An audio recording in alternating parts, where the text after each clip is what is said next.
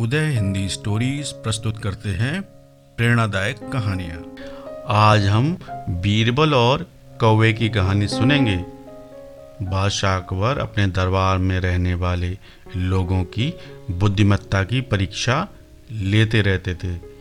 इस वजह से बादशाह अक्सर उल्टे पुल्टे और अनोखे प्रश्न पूछते रहते थे। एक बार उन्होंने अपने दरबारियों से बहुत ही उल्टा पुल्टा क्वेश्चन पूछ लिया। क्वेश्चन था, हमारे राज्य में कितने कौवे हैं? उन्होंने सभी दरबारियों की तरफ देखा। किसी भी दरबारी के पास इस सवाल का कोई जवाब नहीं था। इस वजह से वो अपनी गर्दन नीचे झुका लेते थे। इस तरीके से सभी दरबारियों की गर्दन नीचे झुकी हुई थी, क्योंकि उनके पास इस सवाल का कोई जवाब नहीं था। थोड़ी देर के बाद बीरबल दरबार में पहुंच चुका था।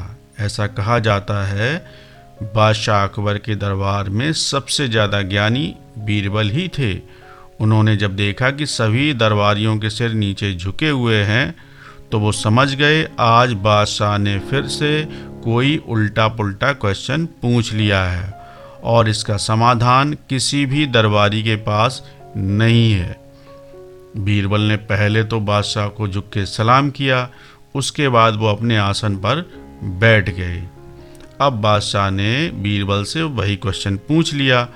बादशाह ने बीरबल से बोला, बीर बीरबल तुम एक क्वेश्चन का जवाब दो, हमारे राज्य में कितने कौवे हैं आपको पता है?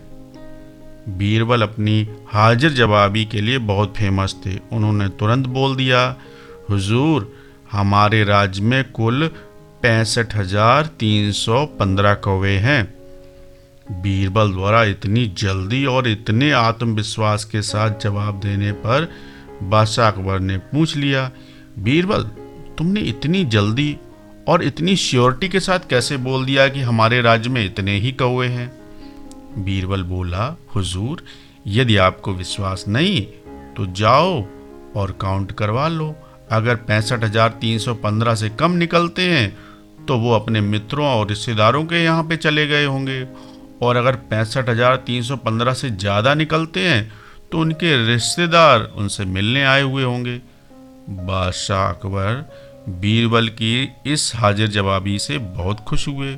उन्होंने कहा, बीरबल तुम सचमुच ही लाजवाब इंसान हो। आइए मेरे नन्हे दोस्तों, इस कहानी की सीख क्या है वो जानते हैं। जैसा सवाल और वैसा जवाब। उदय हिंदी स्टोरीज, आपका अपना रेडियो स्टेशन।